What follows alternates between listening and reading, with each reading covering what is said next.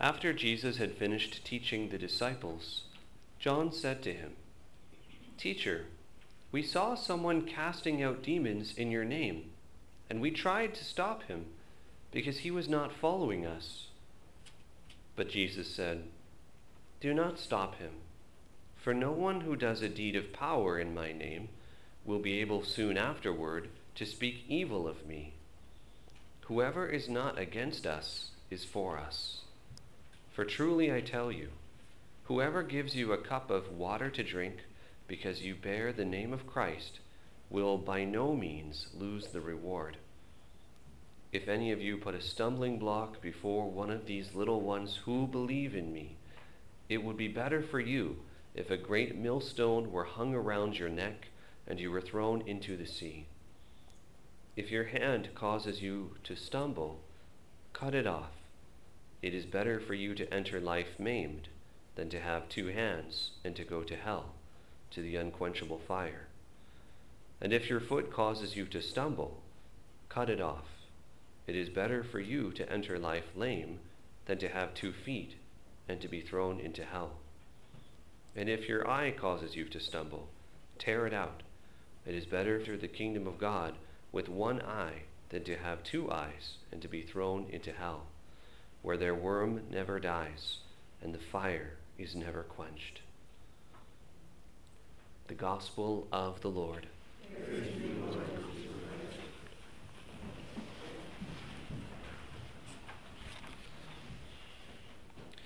Well, as I was reflecting on the readings last night and this morning, I really saw so much we could talk about, but there was a certain theme that came to me. And it's the theme of authentic Christian inclusivity. And I want to unpack that a little bit today. But just to start, all of us have probably felt, I know I have, I think everyone here has, felt the pain of being excluded. Right? I remember being uh, out at recess in school.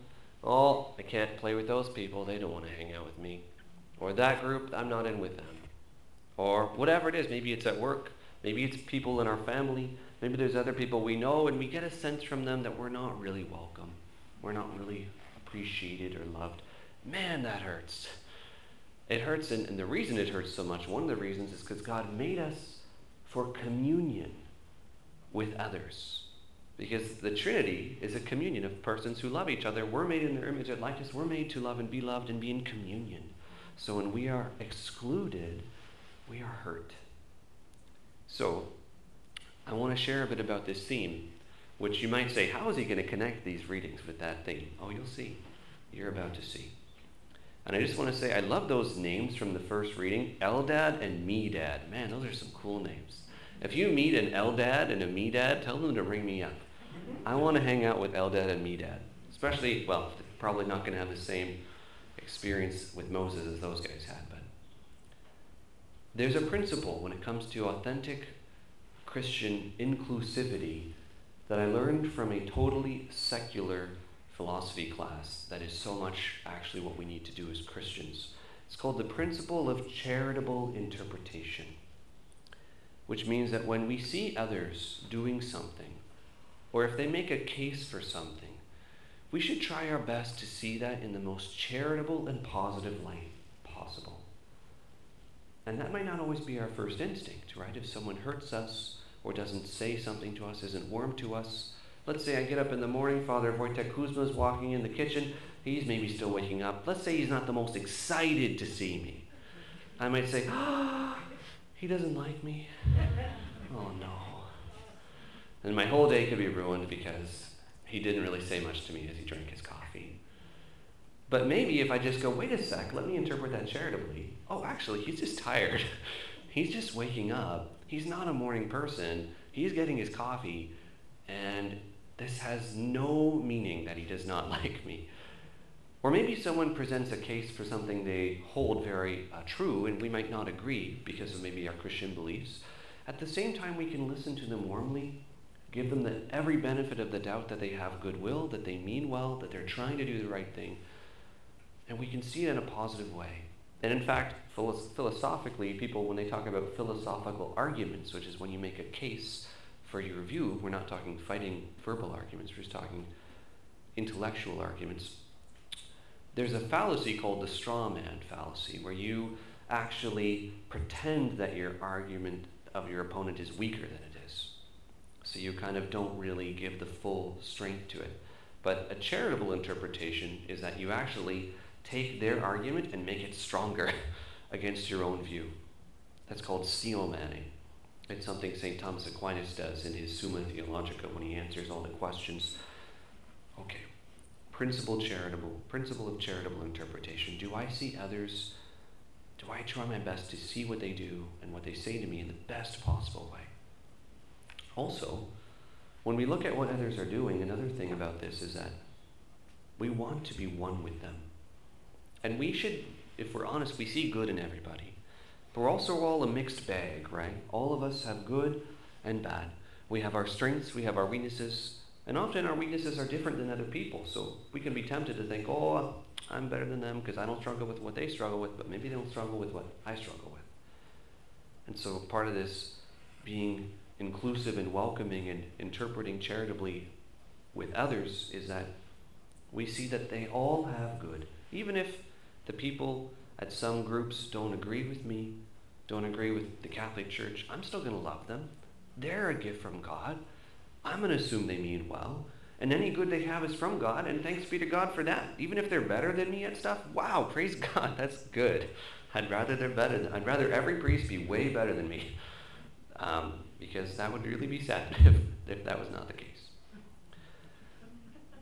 When we try to have this Christian inclusivity, what we want is a communion in the truth. We want unity in truth. Not to compromise truth for unity, but to always speak the truth in love, which is what the Bible teaches us. And so, okay, now I want to jump in a little more here. You might have heard that very recently the Canadian Catholic Conference of Bishops offered a very heartfelt, unequivocal apology to the indigenous peoples of this land. It's very recent. You can look online. It's a beautiful statement. I, I wish the media did a better job of reporting this because it is so beautiful and so needed, I think, to help people who struggle with this reality of our church's participation, unfortunately, in residential schools. This is an example where we can see authentic Christianity, authentic Christian inclusion. Because as Catholics, there might be some beliefs that we, or as Christians in general, that we may not fully buy into that certain indigenous groups hold. And like the other way around, they might not fully buy into that Jesus Christ is God, that He is the Savior of the world, that He came to die on the cross for our sins, that God loves us. But there are a lot of things we do agree on.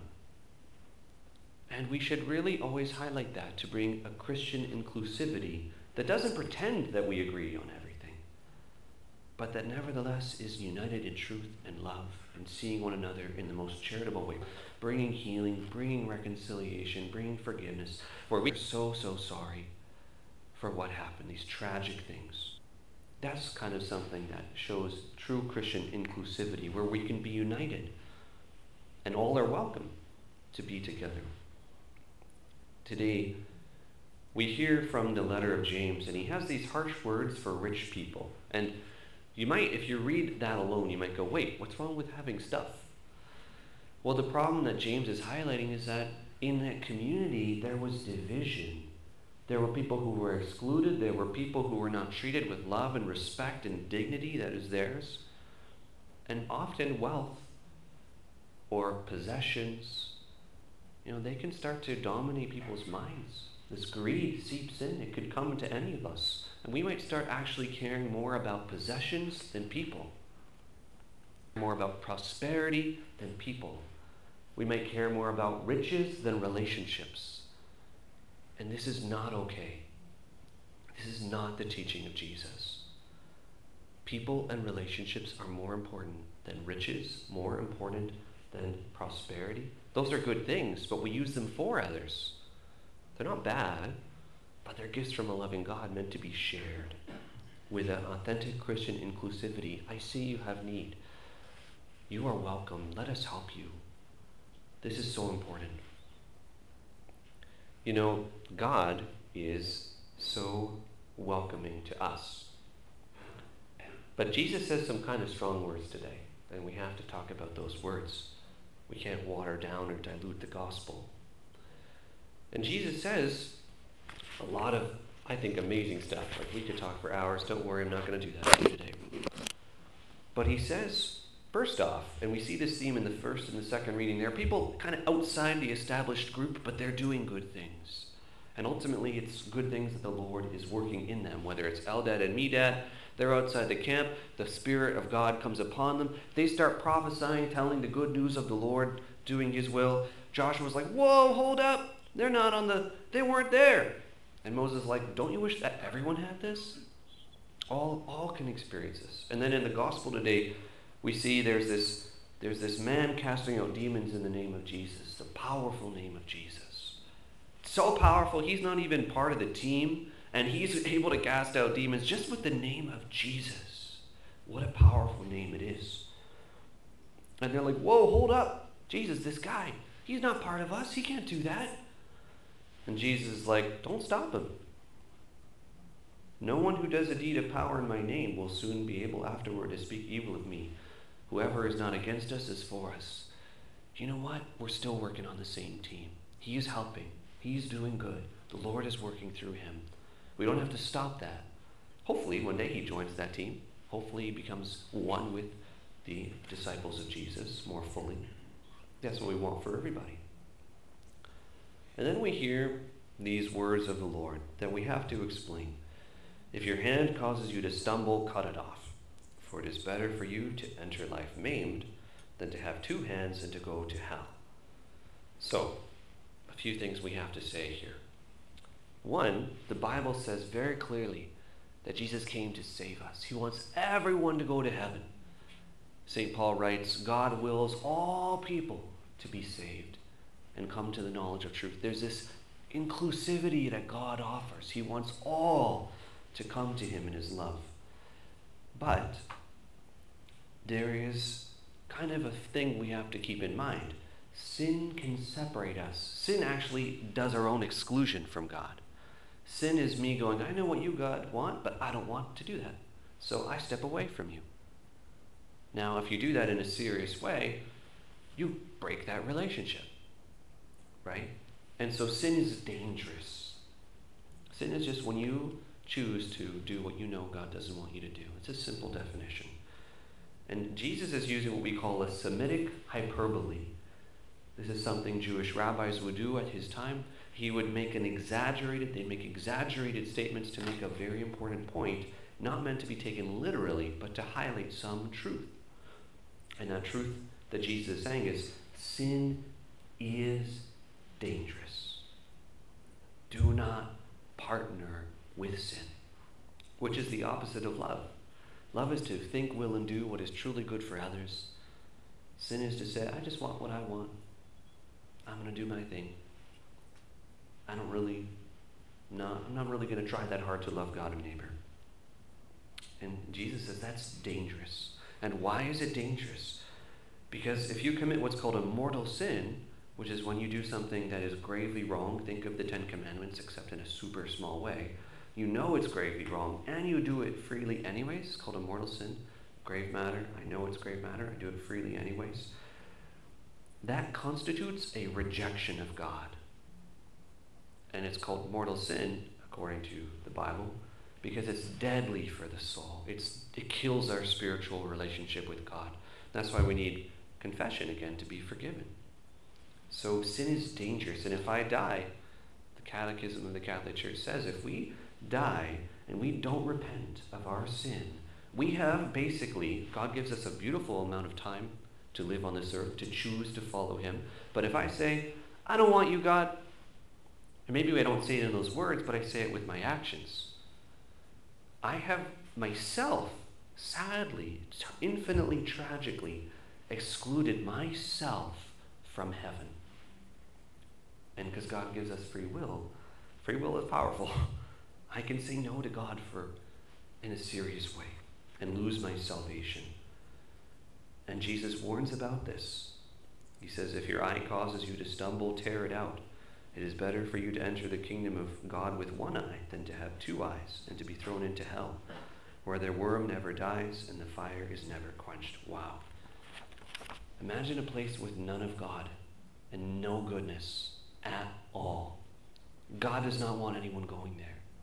He hates that anyone would go there because he loves us and wants to include us in the most perfect Christian inclusivity you can imagine. But he won't force us. He won't drag us into heaven with him because he loves us enough to respect our freedom. And so, man, there's so much we could reflect on.